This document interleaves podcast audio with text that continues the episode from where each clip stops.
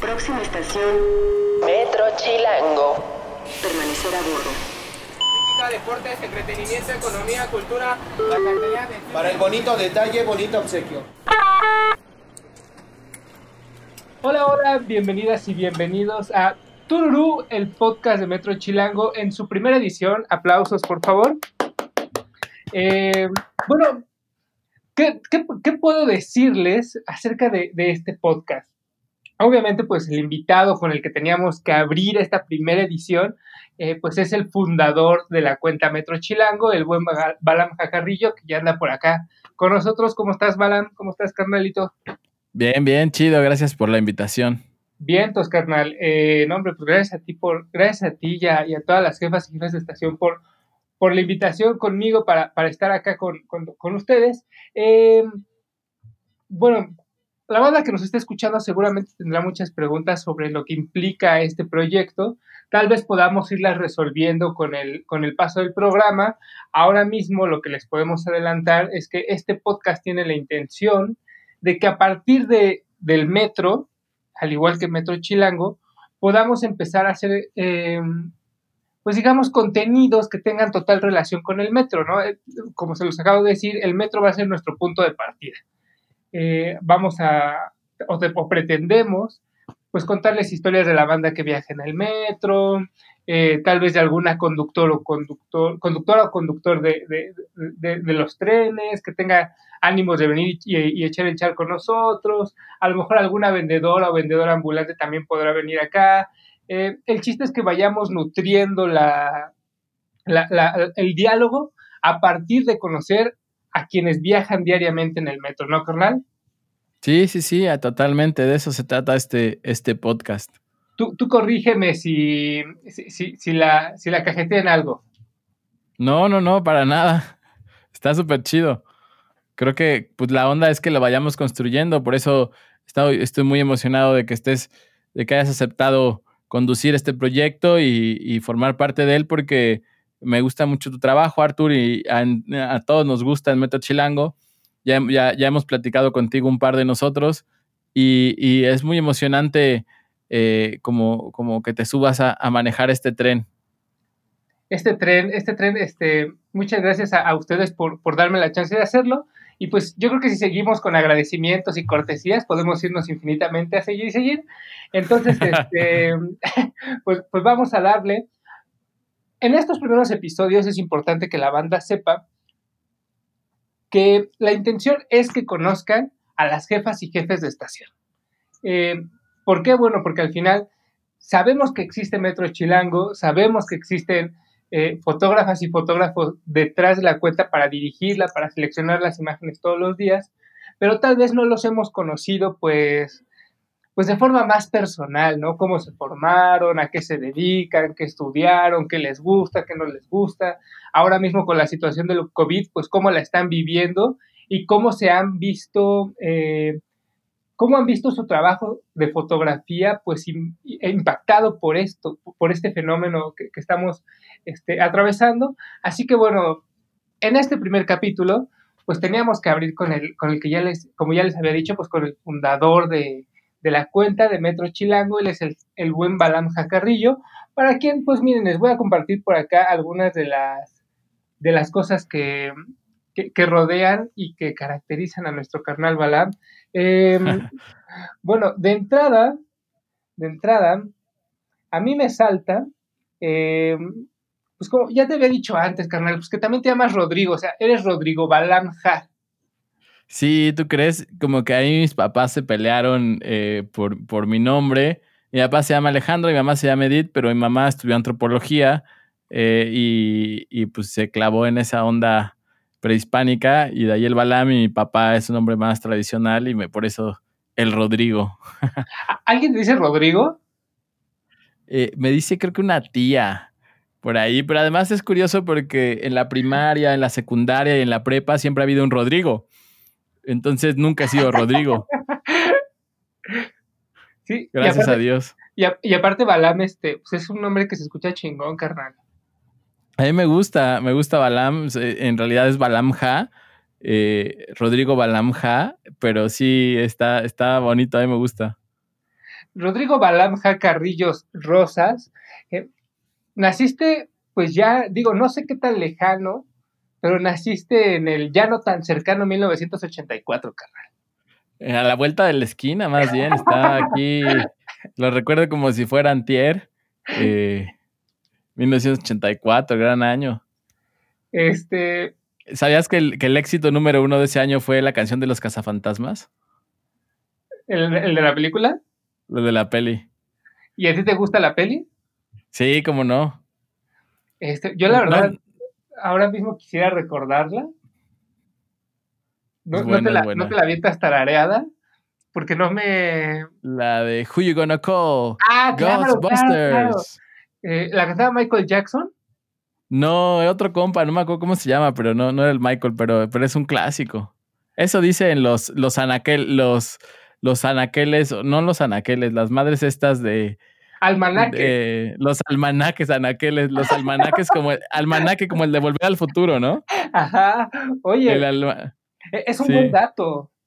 E- Es un, Sí. Aparte es un buen, este, es un, es un buen, este, es un buen tema de conversa, de una primera conversación con alguien. Sí, ¿tú, tú de qué año eres, Artur? Yo soy de los noventas. Yo soy Vámonos. generación creada.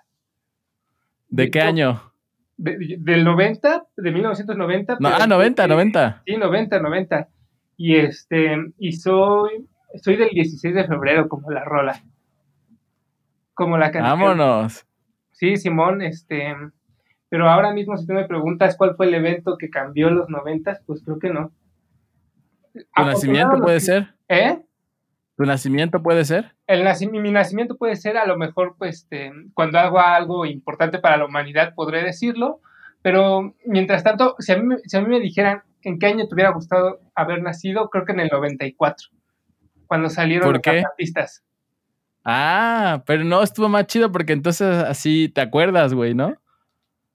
Sí, sí, también, digo, a los cuatro años tampoco es como que estuviera muy consciente de Bueno, eso sí. que a huevo salieron los zapatistas, ¿no? Pero este, Mira, estoy checando qué canciones eh, son de tu año y dice que es Nothing Compares to You de Sinead O'Connor. Eh, y la verdad es que no encuentro otra que conozca aquí. Este, No. Una de las tortugas ninja. Eh, la verdad es que, que debe de haber muchísimas canciones, grandes éxitos, pero no me, no me está apareciendo aquí el, el top de canciones de 1990. Sí, mira, Nirvana compuso, según el- la computadora que también la tengo enfrente, no crean que es un dato que yo me sabía. Ya, ya, sí, de, ya te lo sabías, ¿no? Este, es- bueno, sí, pero me pareció pretencioso presumir que lo sabía. Este, en 1991 Nirvana compuso la famosa canción de Smells Like Teen Spirit. Órale. Disculpen mi francés, este, mi pronunciación. Mira, Ice Ice Baby es de tu año. No, mira, aquí, este, esta, por esta sí me vas a envidiar. En A ver. 1990, Maná escribió Rayando el Sol. Oh, eh, oh, vámonos. Oh, Fíjate, este, no. Eh, Te eh, voy a decir, por eso eres Fernando Arturo, entonces. Fernando Arturo. Fernando era el, el- el vocalista, ¿verdad? El Fer de Maná, ¿no? El Fer de Maná era, era- ah, el, el guitarrista. Ese ya no es cotorreo, eso sí es real. Yo, por ver al guitarrista en videos en, en internet, fue que a mí me, me- me- me llamó la atención tocar guitarra y por ese canal aprendí yo a tocar guitarra. Este, Ah, ¿neta? ¿cómo- sí, el Sergio Balín. Entonces es el- te sabes. Entonces te sabes varias de Maná en la, en la lira. En la lira me sé varias de Maná.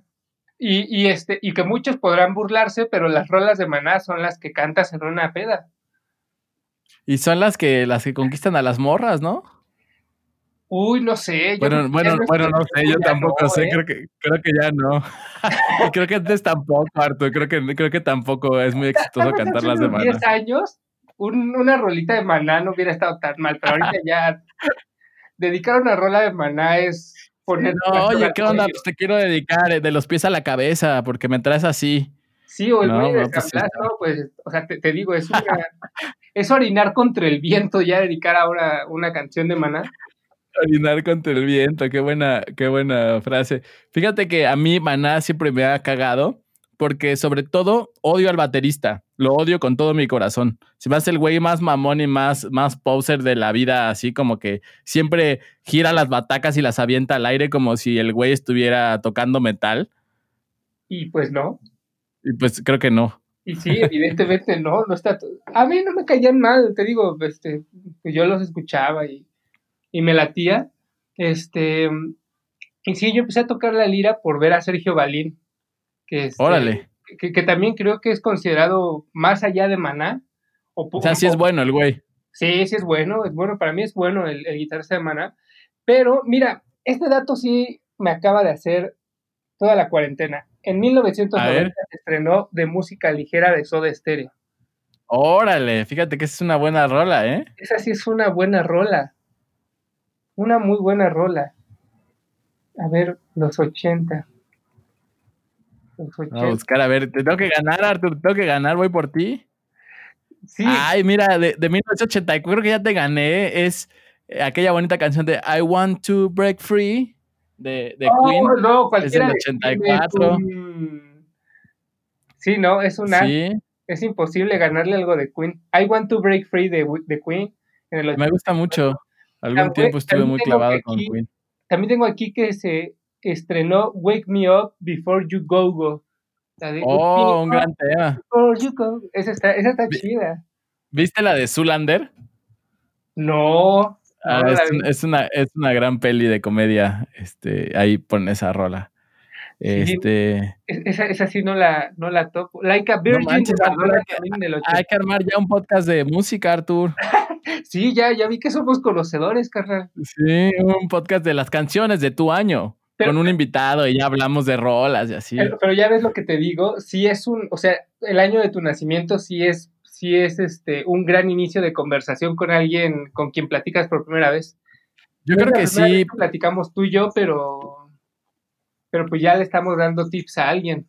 pero la primera vez que platicamos, me acuerdo que me invitaste a tu programa en, en Incudeso Radio. Eso. Y, y me acuerdo que, que traías toda la, toda la, la vibra de Coldplay, canijo, puro Coldplay. Es la tradición de tu programa, ¿no? Sí, yo, mira, este, no sé si lo dices para quemarme públicamente frente a tu audiencia de Metro Chilango.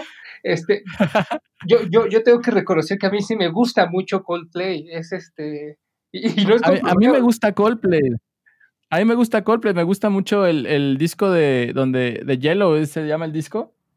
El, No, la, o la rola donde viene el disco. no, creo que La la- rola donde viene el disco, al creo revés. que es Parachute. Parachute, ese Parachute yo lo oí un montón. A ver.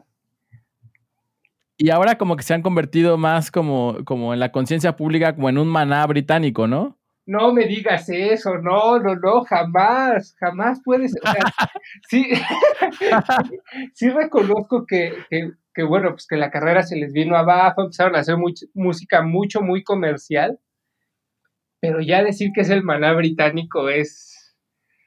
Me parece muy injusto. o sea, no No, tendría pero a mí yo- sí me gusta Coldplay, sí me gusta Coldplay. Sí, no, ya me, me traumaste. ya, ya me dejaste sin palabras, carnal. Nada Este, más era como para unir la parte anterior. Sí, no sé, ya, ya me perdí. Ya, ya no sé qué va a pasar. no, ya, este, ya, ya- ya cambiando de tema. Eh, y pues ya le dejamos a la banda un buen Sí. tip para armar conversación en una peda. Este, voy, voy a seguir con, con la semblanza que me mandaste, porque Mónica me hizo la aclaración de que yo no les pido CVs, les pido semblanzas. Entonces, este, bueno, pues saludos a, Mónica. Eh, acá tengo, ya dentro de tu experiencia laboral, carnal, eh, pues ah, vamos a aprovechar también para entrar de lleno pues, a lo que a lo que te ca- caracteriza dentro de la banda que, que te conoce, pues que es la fotografía. Tú eh, en experiencia laboral aquí me parece que has chambeado como maestro de fotografía, has dado talleres, trabajaste para UNICEF, de hecho todavía trabajas para UNICEF, estuviste documentando en el Museo Nacional de Antropología, estuviste en Partners and Health también con una que es una ONG norteamericana, y todo esto haciendo fotografía. Pero antes tal vez de que me platiques de, de, de estos, de esto que, que has hecho, eh, ¿te parece bien si empezamos porque me platiques por qué te gustó eh, la onda fotográfica, carnal? Sí, sí, está súper chido.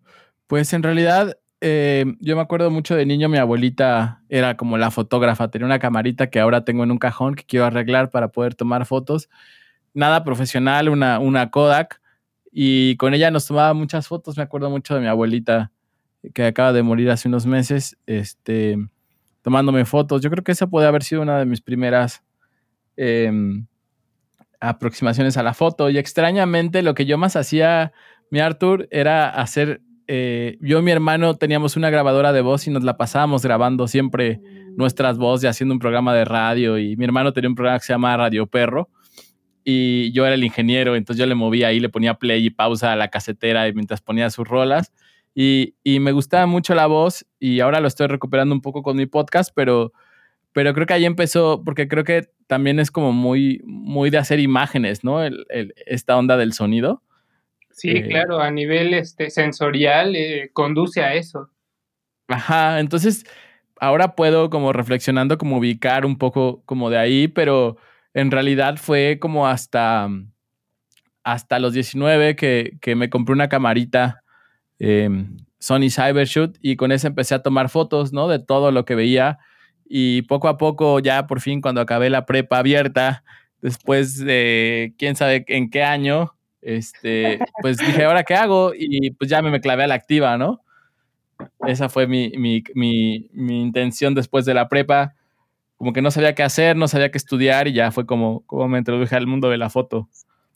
¿No, te latía nada más que la fotografía? O sea, no, no tenías, este, no quisiste ser... Fíjate que yo lo que quise hacer primero era, o sea, en la prepa, cuando me preguntaban, ¿y qué pedo, qué vas a hacer con tu paso automático? Porque estaba en la prepa, en la gloriosa prepa 1. Bueno, y tan gloriosa porque no la acabé ahí, pero... Eh, que por cierto, también Aura e Iván son de la prepa 1 de, Metro Chilango. Ahora, ¿y eh, Dato curioso. ¿E Iván? E Iván, sí. Ah, o sea, eh, dato curioso de Metro Chilango. fotógrafas y fotógrafos. Sí, un nicho, un nicho de jefes de estación. Y también, sí, también. sin querer, también. Gracias. Y, entonces, gracias a la, preparatoria 1, yo quería estudiar historia. Eh, lo que más me ha gustado desde niño es la historia, me ha gustado, siempre he leído un montón de historia eh, antigua sobre todo, de Asia Oriental, así de Japón, de China. Eh, me gusta mucho la mitología griega y, la historia de Grecia y de las primeras civilizaciones, así me fascina, ¿no? Entonces yo, yo quería hacer algo así, luego pensé tal vez en diseño, eh, pero luego dije, no, pues no sé dibujar, esto va a estar cabrón estudiar diseño, ¿no?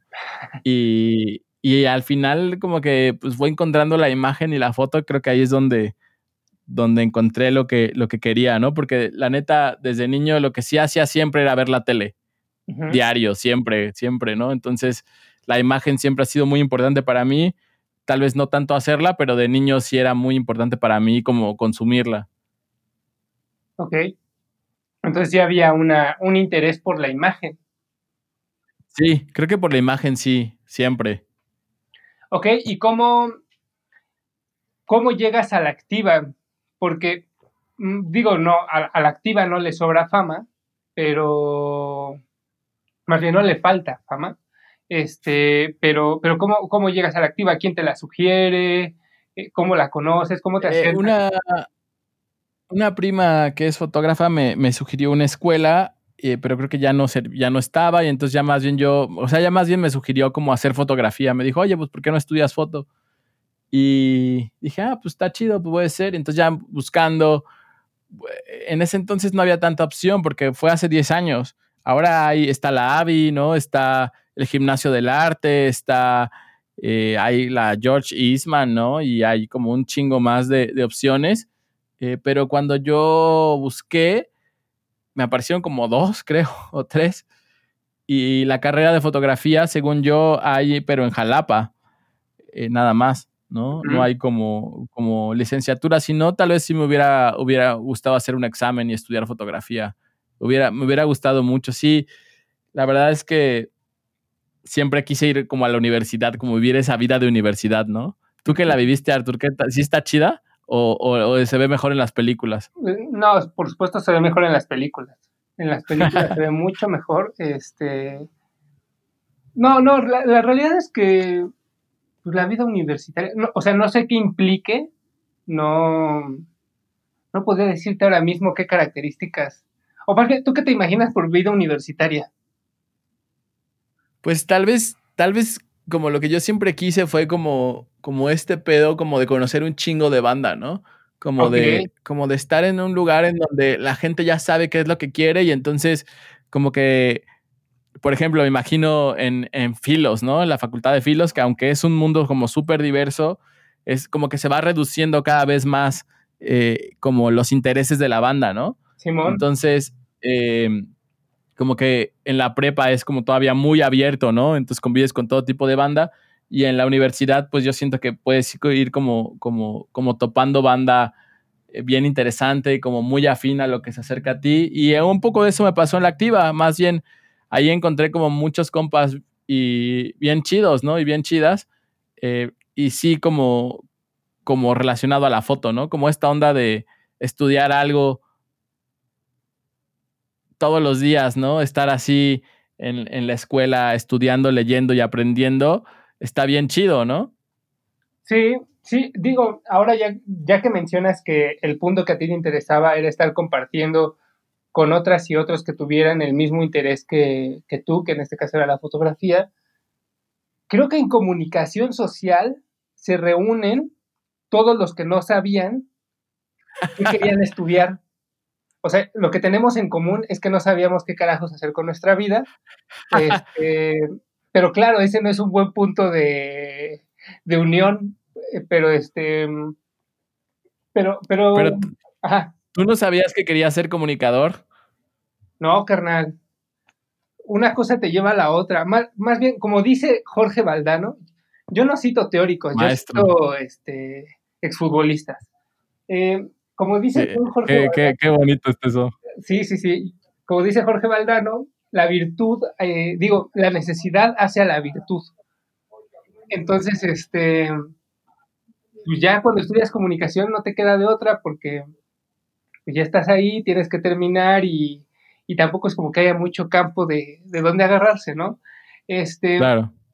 pero, a ver, entonces ya entraste a la activa, eh, te, te agrada esta parte de, que esta parte que, que, además creo yo que es sumamente importante cuando algo te mueve, poder compartirlo con otros, poder discutirlo, poder dialogarlo, pero pensando ya un poco en la estructura o en el programa de la activa de fotografía, ¿qué te gustó? Me gustó mucho eh, estar concentrado, como te digo, en, en hacer fotografía, ¿no? O sea, yo de verdad cuando empecé a estudiar en la escuela activa, nunca había tocado una cámara reflex. No sabía ni entendía cómo funcionaba, ¿no? Eh, y los no, primeros nueve meses de la activa en la que todo es blanco y negro de laboratorio, para uh -huh. mí es una cosa mágica y maravillosa de, y me siento muy agradecido de poderla haber vivido y además con un maestro como Jorge Benítez, que fue mi maestro, que en paz descanse, un gran maestro de, de de foto eh, en blanco y negro y también un fotógrafo callejero. Eh, entonces creo que desde allí también ha, de haber empezado mi, mi, idea de la fotografía. Y eso fue lo que más me gustó de la activa, el blanco y negro y también como los compañeros que encontré, ¿no? Que, que ahora, pues Patty, por ejemplo, también estudió en la activa y, y varias bandas más que ahora me encuentro en Instagram y como que el saber que que tenemos ciertas referencias, ¿no? Porque conocemos a ciertos maestros o, o, a maestras y como que hay ahí algo chido como que nos une. Está padre, eh, pero, pero sobre todo lo que más me gustó de la activa fue, fue como encontrar a banda, ¿no? Que estuviera concentrado en la fotografía y con quien pudiera platicar de fotografía 24/7. Eso se me hace bien chido. Eh, ¿qué, ¿Qué fotógrafas y fotógrafos son de tu generación de la activa? Que ahorita estén como bueno, es complicado. Ah, es que ya nos meteríamos en un debate, pero bueno, eh, ¿qué, qué, este, ¿qué fotógrafas y fotógrafos que podamos ubicar fácilmente en redes sociales son de tu generación en la activa, carnal? Extrañamente, mi, mi grupo de la activa no es la cosa más activa en, redes sociales, ¿no? En redes sociales. Eh, por ahí coincidí con Sebastián, Sebastián Machado, eh, que, ahora es maestro también de la activa. Eh, pero, pero de la demás bandita son muy buenos fotógrafas y muy buenos fotógrafos, pero las redes sociales como que les ha costado más trabajo o hacen un trabajo más personal, ¿no? Pero, pero fíjate que por ahí tal vez estuve cerca de cruzarme con el Dani, creo, con, el Daniel Lobato. Eh, ajá, creo que él estuvo como un trimestre no tan lejos de donde yo, de cuando yo estaba, pero, mm, pero no, no topo, o sea, no topo tanta banda eh, que de las que ahora eh, como encuentro reporteando, ¿no? Sé que el Héctor Vivas creo que es de ahí, de la activa. Eh, creo que hay como, como un montón de banda, pero, pero sí no, no, no ubico tanta banda ahora sonando. O sea, que se hacen trabajos súper chidos, mis compañeros, pero como que son mucho más como, como hacia adentro, ¿no? Como hacia, para, para ellos, el trabajo más personal. Eh, digo, y también, este, no, no por llamar este vieja ni viejo a nadie, digo, casi somos contemporáneos, carnal. Este, pero creo que esté relacionado como al... Porque al menos creo yo que a mi generación, ahora que hablábamos de los noventas, además de que... ¿Qué canción dijimos que había, que había sido en mi, en mi, año? Este... La de Ice Ice Baby, la de... Ah, no, eh, además de las rolas de Maná, em, otra, otra característica de mi generación que creo que, que, sí creo que es más de la mía, fue haber vivido como el cambio tecnológico. Sí. O sea, sí, sí, sí. Que, entramos, no sé, a, los últimos años de primaria y a los primeros de secundaria y empezaban a salir eh, los primeros celulares, los tabicotes con antenotas, ¿no?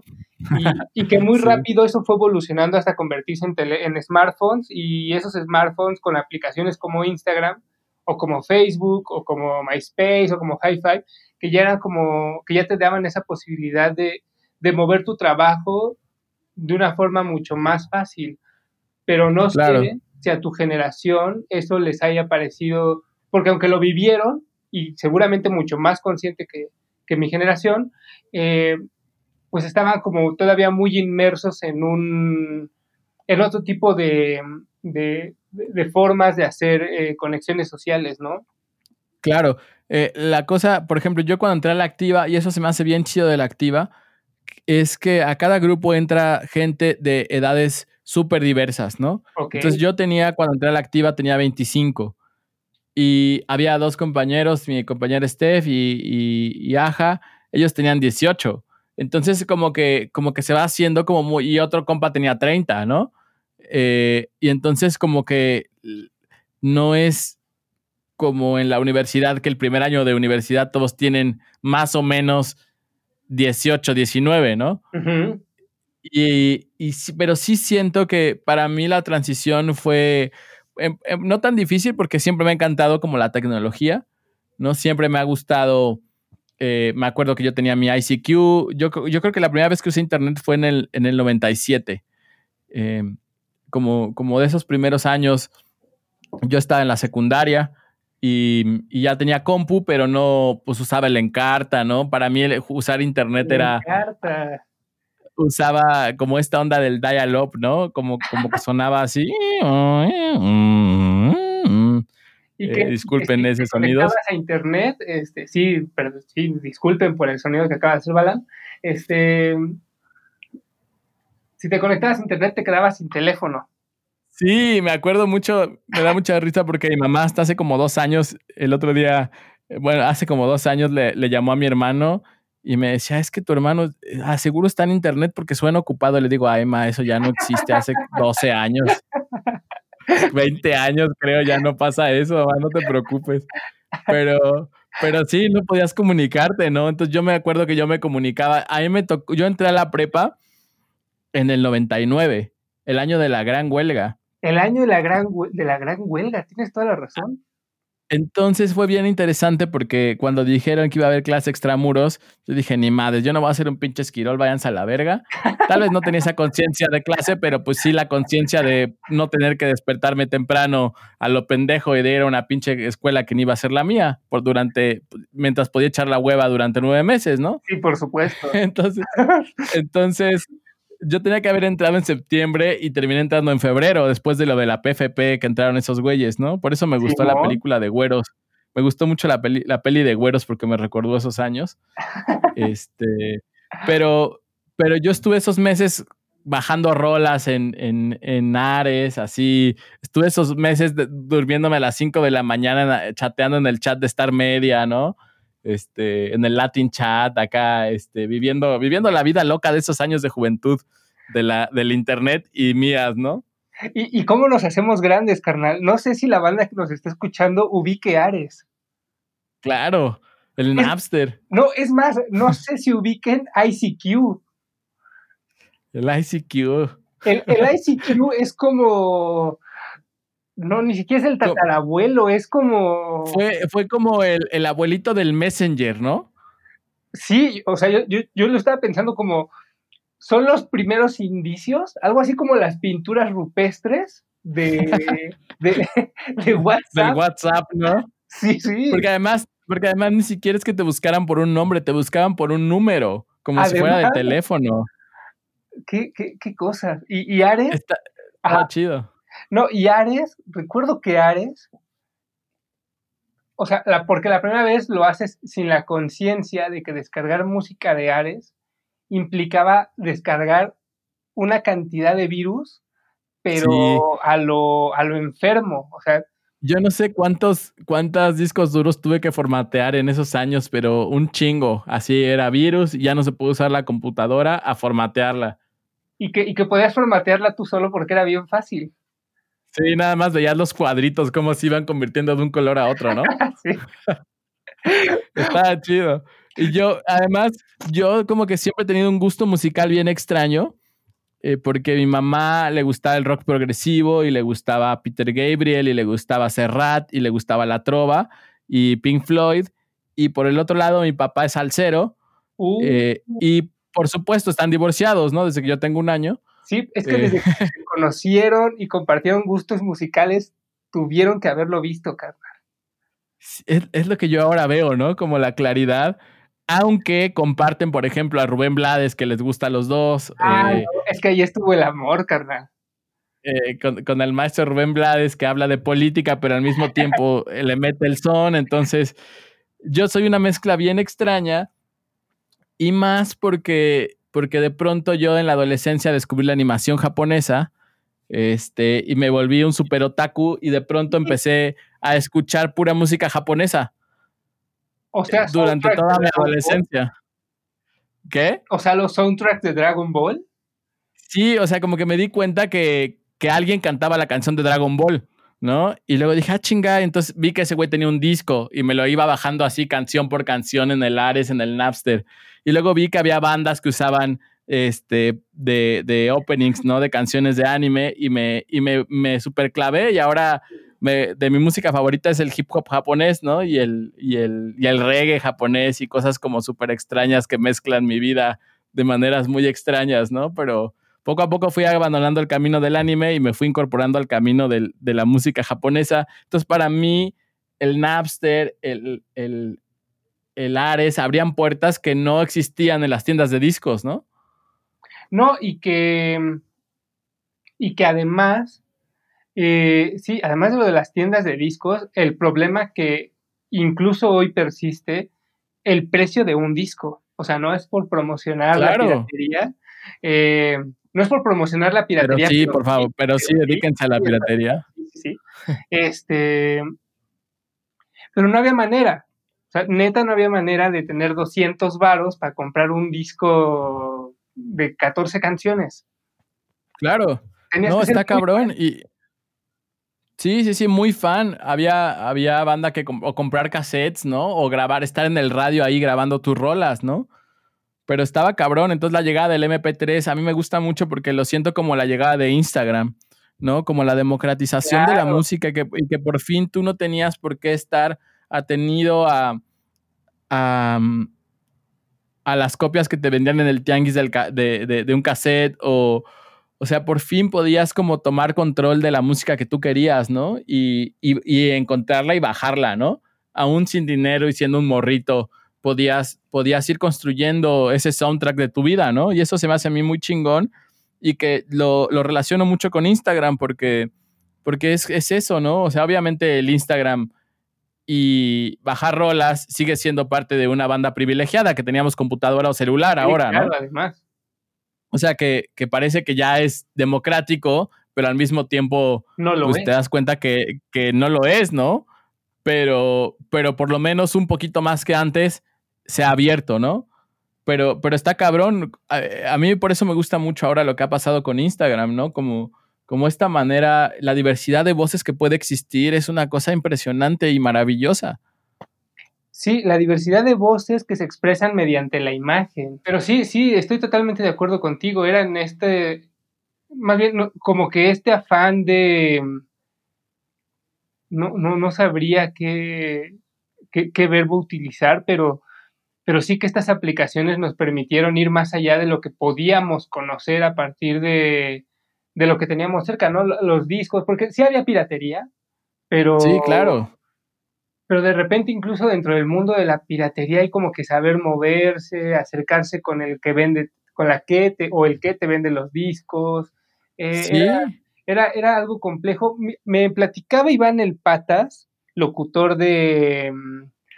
Ah, bueno, locutor también de radio por internet. Este, él, él será, pues yo creo que de los... Es generación como setentas. Eh, Claro. este, de Convoy, de Convoy, él, él, él es locutor de Convoy, este, él me platicaba que cuando él inició en la onda de la radio, pues obviamente es irnos 15 años atrás de, de, de lo que tú y yo vivimos. Por Claro. supuesto no había Ares, por supuesto no había ni siquiera computadoras, por supuesto creo que ni el Internet había llegado a México. Entonces, para que él pudiera enterarse de las bandas que estaban sonando, tenía que irse a mm, el mercado que está en Buenavista, carnal, al Chopo, al Chopo, Al Chopo. ahí hay un, un espacio el, eh, donde, se, donde siempre se ha tocado como pues música de- de- del barrio, música que, que van haciendo. Entonces lo que él hacía es irse al Chopo y recoger todos los, todos los boletines o todos los flyers que estaban en el suelo y a partir de recogerlos, él como que se iba enterando de, ah, existe esta banda que se llama, este, no sé, los, los puerquitos, ah, pues ya chido, hay unos puerquitos, y van a Ajá. estar todo el día, entonces voy y escucho a los puerquitos y ya, o sea, vamos, era esta la dinámica para conocer a las bandas, Claro. que claro que ahora pues es mucho más fácil. Que, que es mucho más fácil y a la vez como también como mucho más cabrón, ¿no? Porque son tantas, Eh, ¿no? pues sí, ¿eh? O sea, es, es es- es- igual la imagen, ¿no? O sea, como que, como que me gusta platicar de música porque lo siento muy análogo como con la fotografía, ¿no? Simón, claro. Eh, como, como esta onda que igual en México, o sea, ¿qué personas hacían foto, no? O sea, está por ahí un libro que tengo yo de Mata haciendo foto en el metro, ¿no? Y ahora en Metro Chilango, ¿cuántos fotógrafos hay del metro, no? Y, y en ese entonces, pues, ¿cuántas personas podían tomar una cámara, no? Y, y quién, qué bandas eran las que, las que llegaban a la fama, ¿no? Obviamente estaba como lo subte, lo, lo, lo underground que podías escuchar en el chopo que nunca iban a poner en el radio, ¿no? Pero, pero es interesante, ¿no? Como, como aún así eran poquitas las voces que se podían escuchar, porque también, ¿qué bandas? O sea, si vemos la conformación de los grandes grupos de rock en español, por ejemplo, casi todo es clase media, ¿no? A- o sea, si, no sé si le quitas al Aragán o le quitas a otra banda que además están catalogadas como rock urbano, ni siquiera como rock en español, ¿no? Sí, claro. eh, ¿qué- qué- de dónde viene Café Tacuba, no? Pues clase media alta de satélite. Y botellita de Jerez, pues de Coyoacán, ¿no? Y, y le empiezas a rascar y ves de dónde quiénes podían sonar, aún así, ¿no? Sí, es este. Son fenómenos bien interesantes. ah, y también pensándolo desde algo que tú, que tú mencionas, que es, pues al final la oportunidad que tiene un grupo, pues con ciertos privilegios. Claro. O sea, creo que en- ya desplazándonos y trayéndolo hacia, hacia la fotografía, creo, creo, a lo mejor tú ahorita me podrás decir si estás de acuerdo o no, carnal. No sé si lo tocas porque además, pues, este, la banda que te conoce sabe que pues hiciste un... Tu primer podcast hablas sobre... ¿Cómo, cómo, cómo- cómo lo llamaste? ¿Un manifiesto? Sí, hice, escribí un manifiesto En tu manifiesto. para los días grises, para los días donde no quiera tomar fotos. O, o para los días donde te sientes el peor fotógrafo o fotógrafa de Sí. foto. Sí. Eh, que, que yo creo que lo primero que tendría que reconocerse siendo fotógrafa o queriendo ser fotógrafo o fotógrafo es que la fotografía en sí es un privilegio enorme. Claro, Es, claro. es un privilegio tremendo. Entonces, eh, Y estudiarla más, ¿no? O sea, tres veces, ajá. O sea, yo tuve el privilegio de, de- de estudiar en la activa, que además es una escuela cara, eh, porque mi mamá se super rifó, ¿no? Pero yo no habría podido estudiar fotografía si no hubiera sido por, por el sacrificio que hizo mi mamá para poder eh, apoyarme, ¿no? Pero, pero ahora veo que la banda puede aprender en YouTube, pero aún así, ¿cuánto cuesta una cámara? ¿Cuánto cuesta un celular? O sea, no, por eso admiro como mucho el trabajo que, que- que la banda hace, ¿no? Con, con lo que tiene a la mano. Sí, eh, si bien los equipos no son los fotógrafos o no hacen al fotógrafo, pues sí que se vuelven indispensables en algún momento, ¿no? Creo que conforme vas creciendo, vas necesitando como, pues, no sé, otro tipo de lente, otro tipo de, de cámara, ¿no? No, no, este, creo que obedece también a eso, pero, pero ahora que, que estamos ya profundizando un poco en la fotografía, creo que nunca te lo he preguntado y ahora creo que es un buen momento para hacerlo. Es una pregunta difícil, carnal. O a lo mejor para ti es muy fácil. A ver, a ver. Este. Vale dos kilómetros. este. En palabras de Balam Ja, ¿qué es la fotografía? Fíjate que he pasado por, por, por esta respuesta muchas veces en mi vida y cada vez va cambiando. Ahora, la mejor manera en la que la puedo decir, para mí, es una forma de mirar. Para mí ni siquiera es dar clic, el, el capturar momentos, como un montón de estas cosas que, que- que he podido pensar otras veces. Para mí ahora es, es la manera en la que miras el mundo, ¿no? Y eh, para, para mí es eso. Eh, es cómo me relaciono yo con el mundo y, y cómo lo miro.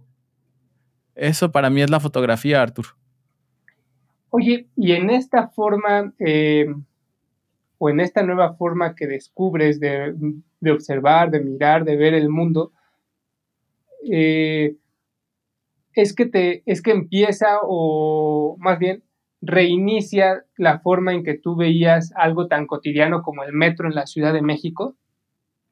Sí, justo, justo, porque, porque tú puedes ver cuando un niño anda en el metro, cómo lo que hace es está haciendo fotos, ¿no? Está mirando, está observando, está asombrado por el sonido del, del, del timbre. ¿Cuántas imágenes no hemos visto? Que eso es lo que más extraño del, balón, del vagón de hasta adelante, ver a los niños asomarse en, el, en el, la cabina del conductor Claro, sí es cierto. extraño mucho eso porque me recuerda tanto a lo que yo hacía, ¿no? Ah, Digo, porque lo digo, y, y digo que lo extraño porque, porque es el vagón de mujeres, ¿no? Eh, el vagón exclusivo. eh, pero yo hacía eso, o sea, yo me la pasaba todo así, hacía casita con mis manos, me pegaba al vidrio eh, y, y estaba viendo al conductor, ¿no? Pero, pero eso es eso, ¿no? O sea, esa actitud que tienen los niños, que, para mí es como una de las cosas más maravillosas de la fotografía y por la que hago fotografía, es sentirme así, es esa capacidad de asombro, ¿no? Esa capacidad de poder darle un significado distinto a las cosas más comunes y, cotidianas y diarias y que, que la rutina va afeando, ¿no? No ni siquiera afeando, como que va desapareciendo, como que lo que hace la rutina es que le... eh, va haciendo que todas esas personas y situaciones se vuelvan invisibles, ¿no? Entonces, para mí, eh, yo creo que tiene mucho que ver Metro Chilango con la manera en la que, en la que yo veía el metro, ¿no? Y en la manera en la que, que yo desde niño me sorprendía y ahora son las fotos que tal vez busco como, como, como atrapar, ¿no? Como, como esos que yo de niño quería ver, veía, ¿no? Eh, y, de, y, de, y de esto que me cuentas, o de esa, de esa, de esa reflexión, es que, es que nace tu idea de hacer una cuenta de Instagram que se llamara Metro Chilango, que, que, cuya tarea fuera reunir como todas las formas en que la banda ve el metro. Sí, sí, era, había algo ahí que, que, quería hacer eso, pero yo claramente en un principio lo que yo quería era como tener un vehículo para mis imágenes, ¿no? O sea, como, como, como, eh, es interesante cómo se va construyendo uno a sí mismo porque parece que, que este proyecto ha estado como, como muy claro desde el principio, pero desde dentro eh, yo lo que buscaba era como que mis imágenes las pudiera ver más gente, ¿no? Como, entonces dije, pues hay que hacer un hashtag y luego me di cuenta pues que, que, que yo ya tenía muchas fotos del metro tomadas y que lo que más quería hacer era como conocer a otra gente que pudiera ver mi trabajo, ¿no? Eh, y que pudiera ver mi trabajo y yo conocer los suyos, eh, sus trabajos. Y, y, poco a poco fui descubriendo que, que, un montón de gente mira como yo, ¿no? O sea, a su propia manera, pero está interesada en el metro y en la vida cotidiana, ¿no? Entonces me hace muy chingón porque, porque me ha permitido ir encontrando que, que no estoy solo. Sobre todo eso es lo que yo más siento de Metro Chilango, ¿no? Que me ha hecho sentir que no estoy solo.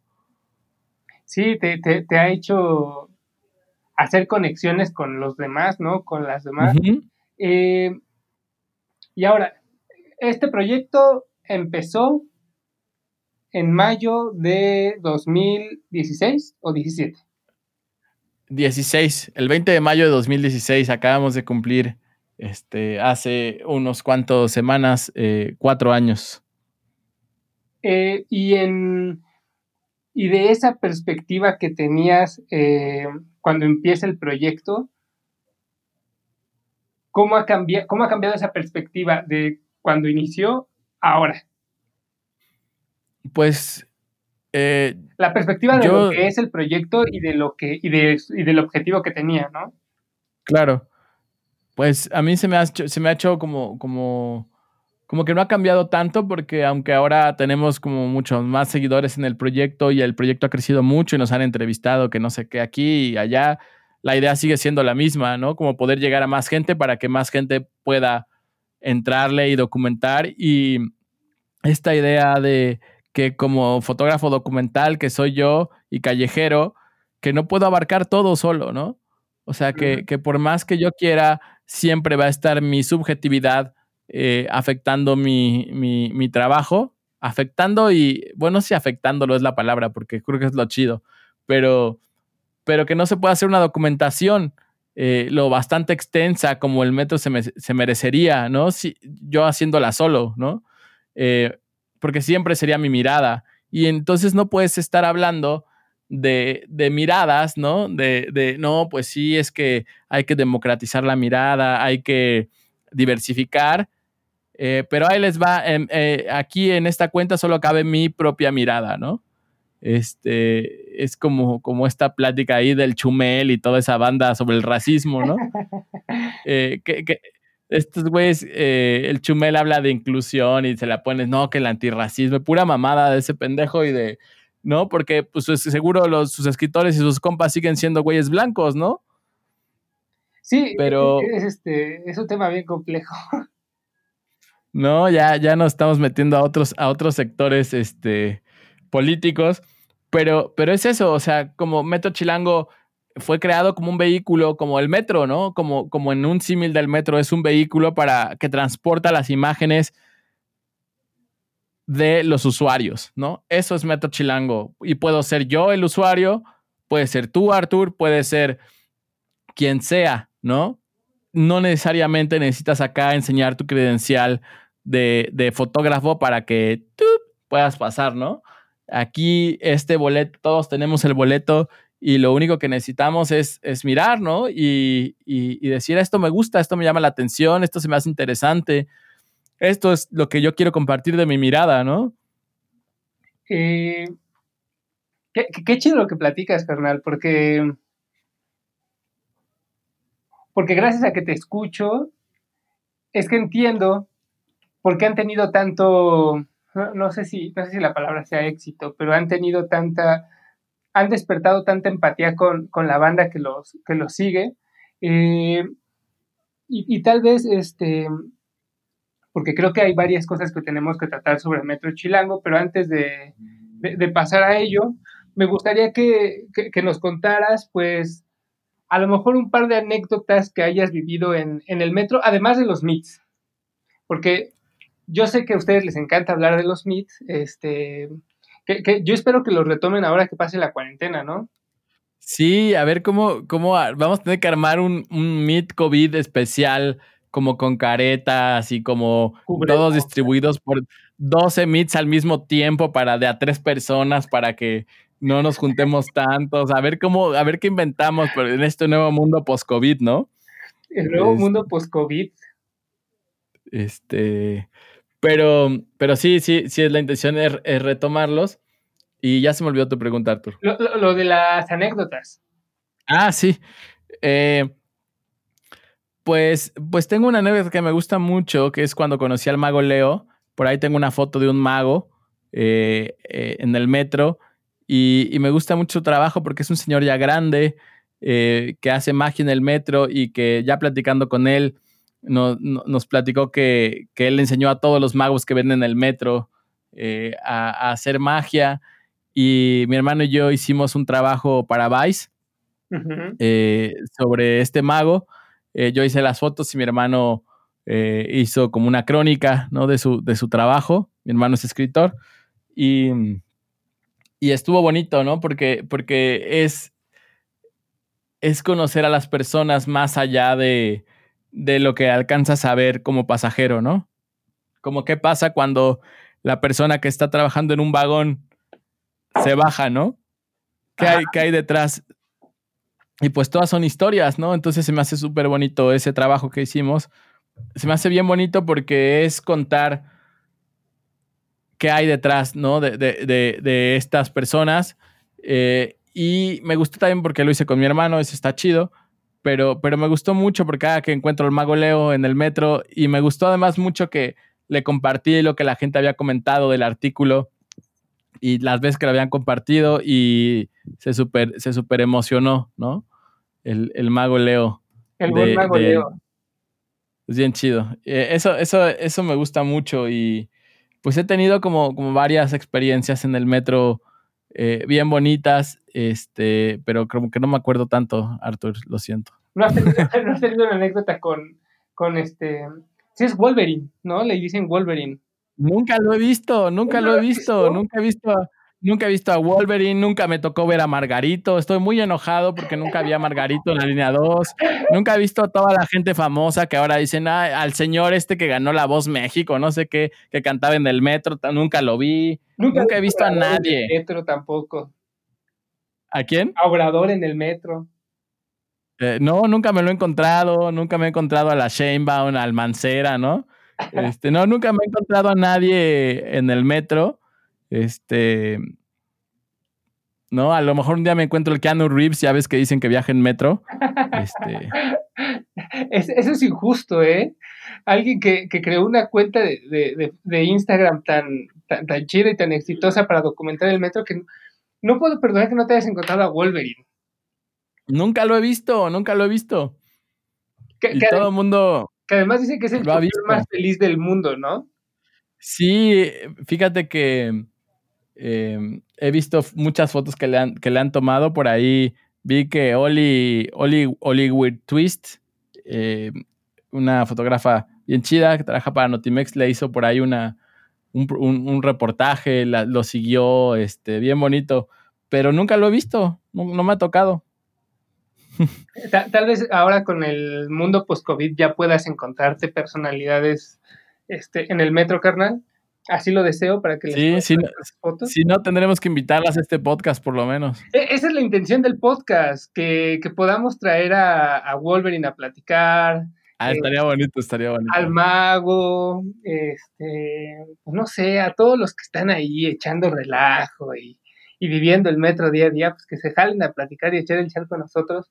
Este, pues ya, pues ya así fácil, ya casi llevamos una hora de programa, carnal. Entonces, este, pues ya vamos a tener que empezar a cerrar. Pero antes de, de- eso, yo quiero platicarle a la banda que por ahí en YouTube hay dos proyectos audiovisuales de Metro Chilango bien chidos, bien interesantes, y que obviamente tienen también la, la- la intención de, pues de propiciar el diálogo de la, foto, con la- de la fotografía de alguna u otra manera. El primero es el documental que se aventó el buen JM Mariscal, que es este, Vagones Digitales, y el otro es Detrás de la Línea. Entonces, este, Sí. te si nos platicas un poco primero de, de Vagones Digitales, ¿cómo crees? ¿Cómo nació ese proyecto? Pues nació de, eh, ya lo de- platicará por acá Mariscal cuando, cuando esté en el podcast, pero mm, nació de, de un trabajo que tenía que hacer en la escuela. Eh, ese güey es de Sonora, entonces eh, nos conocimos, eh, acá en Metro Chilango le cayó un meet y le, le fue gustando el proyecto y eh, después entró como jefe de estación y, y se le ocurrió empezar a hacer ese proyecto documental y yo le tengo mucho cariño, aunque, aunque ahora lo veo y digo, ¿qué pedo con esa pinche barba que traía de, de- de loco? Este, ya Ah, me da un ¿traía poco de vergüenza. loco? Yo traía una barba como de loco. Ah, tú, tú traías barba de loco. Sí, traía una barba larguísima. Que, que Una algún- locura. que alguna vez Mariscal en un episodio, es que no, no sé cómo describir esa situación temporal. Mariscal me platicó en un episodio que vamos a grabar apenas, o sea, porque no lo hemos hecho, este, Ajá. que, que él llegó de Sonora, pues, este, pues un poco at- atemorizado por, por el monstruo que es la Ciudad de México, llegó lleno de chismes, de prejuicios, y este, y pues que no le ayudó a esa, a, a romper ese, es- ese, ese, ese paradigma, tu barba, carnal. o sea que, que, que sí, que sí los vio y dijo, este, no se ven buenas personas. Entonces tal vez será otro día. Ya lo conoció, pues los chilangos y las chilangas no somos tan malos, pues este, ya se animó, pero de primer momento sí. sí Pero es que sabes cuál es el pedo, que ese güey no tiene un solo pelo en la cara, pues cómo no se ve espantar. O sea, eh, su, su miedo, eh, ve cómo es esto, ve cómo es esto de lo desconocido, porque de ver a las personas diferentes, ¿no? tienes De, toda la de- razón. de- de decir, no mames, ese güey trae una barba bien tupida, no, no mames, cuidado, ¿no? es el Porque ese güey no clasismo. tiene. Es el clasismo, ahí, ahí sale todo, todo, todos su- sus prejuicios, ¿no? Pero bueno, Ahora ya está allá- jefe de allá él. estación. ahora ya está jefe de estación, pero pues ya, ya, ya no chingamos, ¿no? Bueno, Pero sí, de hecho, de, de hecho creo que platicaste con él en el próximo capítulo, ¿no? sí, ya platiqué con él en lo que vamos a platicar en el próximo capítulo. Ya, ya lo oirán. Este, pero, pero está chido el, el docu, me gustó mucho cómo entrevistó a, a mucha de, de nuestra querida banda de Metro Chilango, de los usuarios que fueron a muchos meets. Y el otro proyecto, ve, échanlo, échenle un ojo, está como vagones digitales. Eh, yo creo que ponemos un enlace acá en la descripción del podcast. Eh, y también el otro que se llama Detrás de la Línea, que es un proyecto que también tenemos como dos años de haberlo grabado y que por faltas de presupuesto, de ánimo y de cambios en el, en el colectivo hemos eh, ido retrase y retrase y retrase, pero ahora sí este, ya va a salir, ya va saliendo más bien. Eh, se trata de platicar con fotógrafas y fotógrafos del Metro Chilango eh, que, que nos cuenten qué hay detrás de una imagen suya, ¿no? Cómo hicieron una foto que apareció después en Metro Chilango. Eh, está muy, muy bonito el proyecto, muy sencillo, como muy, muy honesto, se siente, no porque lo hayamos hecho nosotros, pero, pero como que se siente así como sin, eh, la producción es sencilla, ¿no? Como, como la, la idea es tener una plática honesta y, y- y cordial, así chida, como sin tantas, este, no sé, sin tanta formalidad, ¿no? Y, para que, y, y que para que la banda se dé un quemón, este, ahora mismo estoy abriendo el, el, este, la página en, en YouTube. Hasta ahora han salido dos capítulos. El de Angie Jolox y el de Mónica Ayala.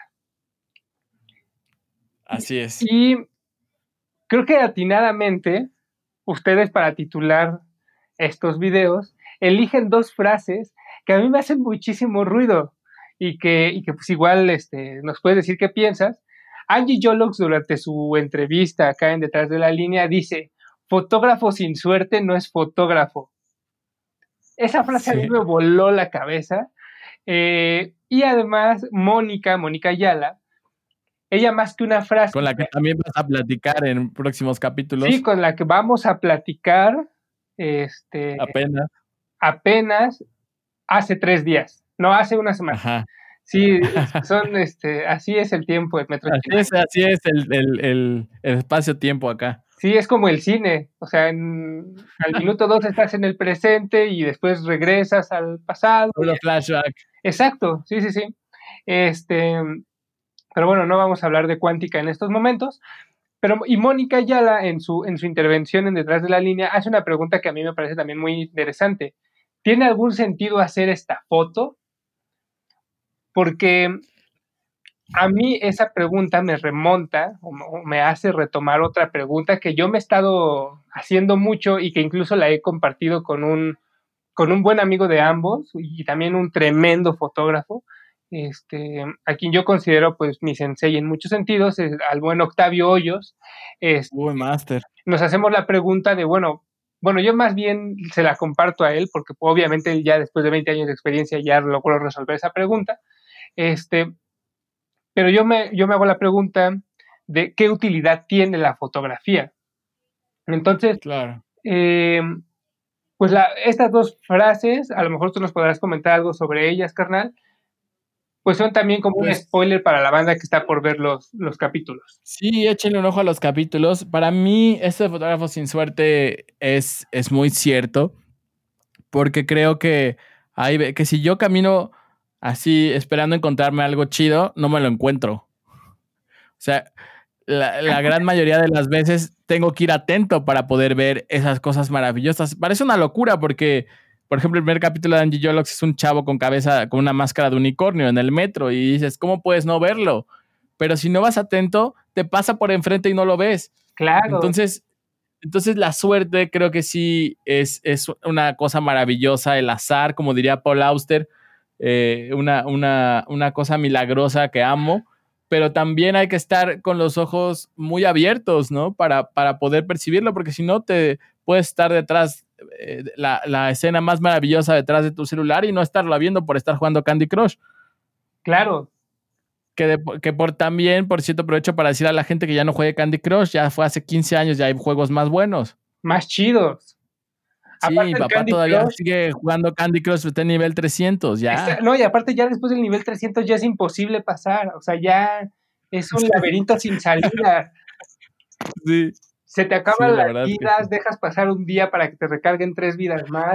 no lo vas a pasar porque ya no hay manera. O sea, ya no, no hay un, Ya retírate, ya. no ha nacido el coeficiente intelectual que pueda resolver el nivel 300 del Candy Crush. Es.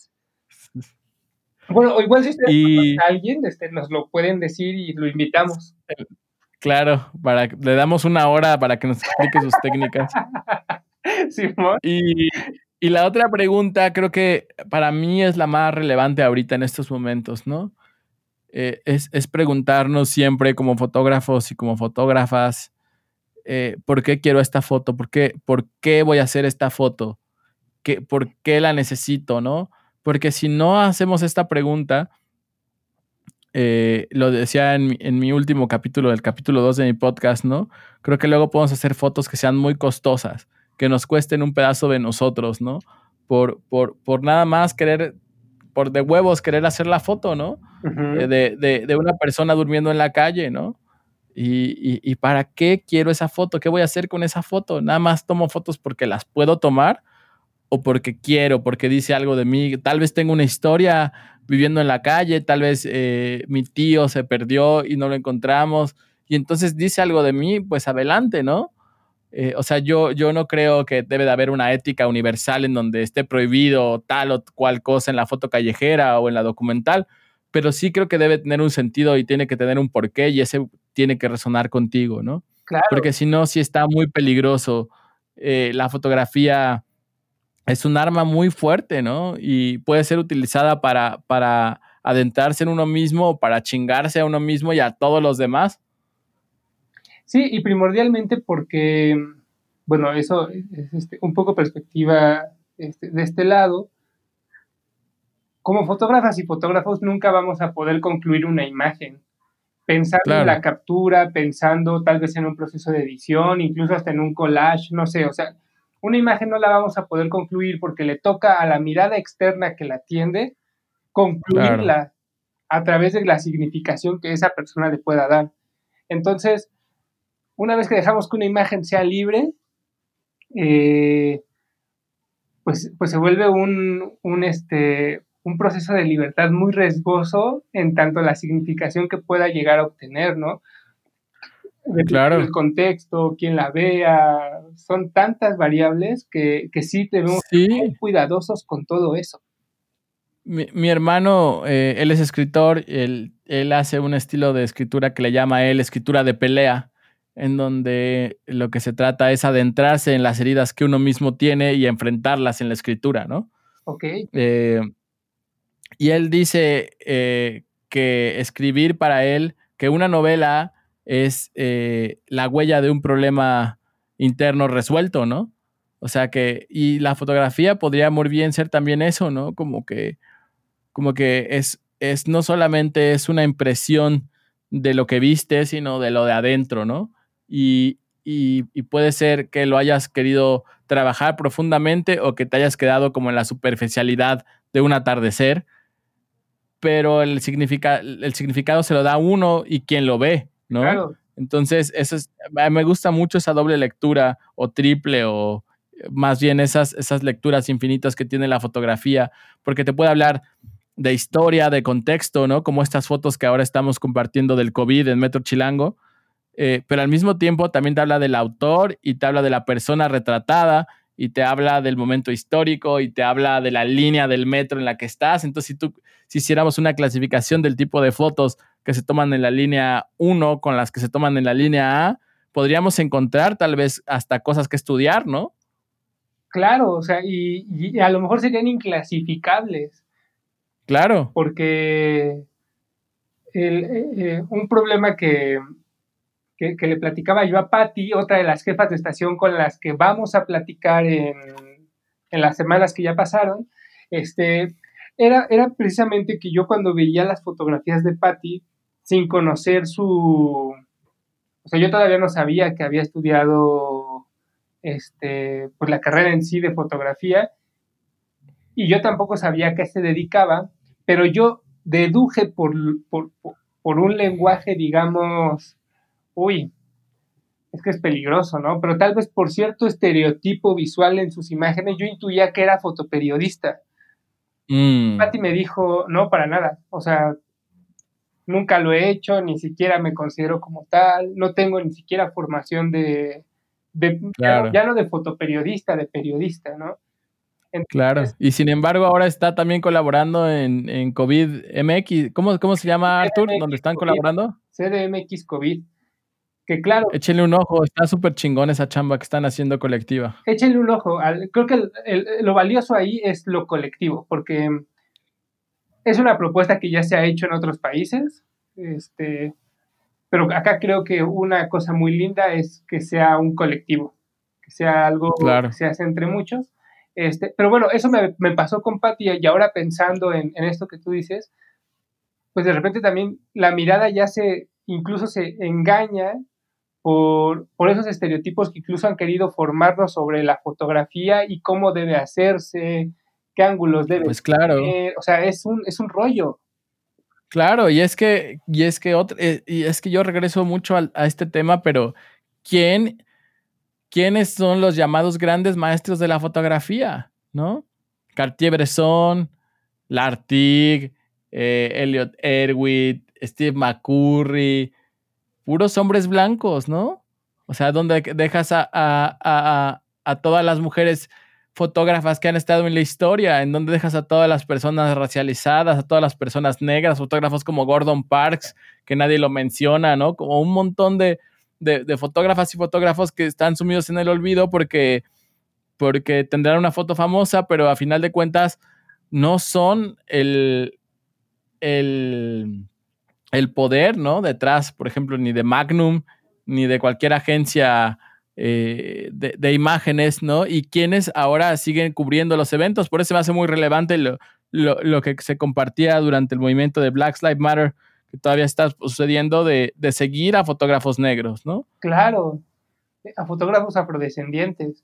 Ese, ese ¿Sí? duda es otro tema, carnal. ¿eh? Podríamos hacer 10 podcasts sobre, sobre esto. Tal vez como dato para la banda que no está tan interesada o que, o que comienza a interesarse más profundamente en la fotografía, es que los primeros equipos fotográficos, el fotógrafo no los cargaba. Eran tan grandes, eran tan pesados, que, que quienes los, los transportaban eran pues los esclavos, o sea, la gente que trabajaba para el fotógrafo. Ellos se encargaban de instalar, de cargar, de transportar, de jalar, de cuidar, de, de, de, pues sí, en resumen, de todo el cuidado del equipo para que al final pues, el fotógrafo llegara y tomara una panorámica y pum, vámonos, ¿no? Claro. Entonces. Claro, ¿no? Y, y la fotografía de retrato ya ni hablamos en estudios así, en terrazas, este, ¿no? Como las de nadar en París, claro. y etcétera, etcétera, ¿no? O sea, ¿quién puede acceder a esos espacios? La fotografía, como ahora, ¿no? Como sigue siendo privativa y sigue siendo privilegiada. Y, y la idea de Metro Chilango y de lo que están haciendo también ustedes eh, en, en, COVID Ciudad de México eh, es, es, es, dar voz, ¿no? A, a, a otra banda y a, y a la periferia también. ¿No? Que, que, se documente Milpalta de la misma manera que se documenta la Cuauhtémoc. Exactamente, o sea, es, es, este. No sé si la palabra democratizar me guste tanto, pero es sí tratar de. Pero como ahora mismo no se me ocurre otra, creo que sí. Es, como diversificar. Exacto, como abrir, como. Eh, sí, abrir el espacio para todos los que quieran hacer fotografía.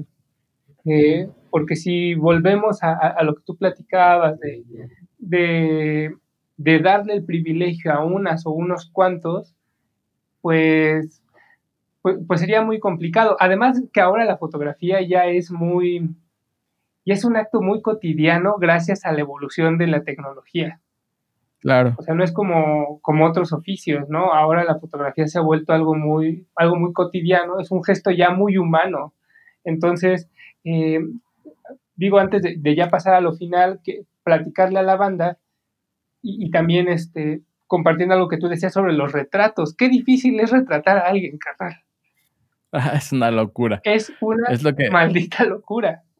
Lo que más me cuesta trabajo es hacer un retrato y, y también Sí, no, es, es, es, una locura. Por eso a veces es más fácil ni siquiera acercarse, es más fácil pasar de largo nada más con la camarita, con el celular, vámonos, ni conozco ni me conocen, ¿no? Porque es enfrentarte a la dificultad, es enfrentarte a la historia de una persona con tu propia historia, ¿no? Entonces es, a mí se me hacen bien difíciles los pinches retratos, también, pero me encantan. Y también es exponerte a que te lo nieguen.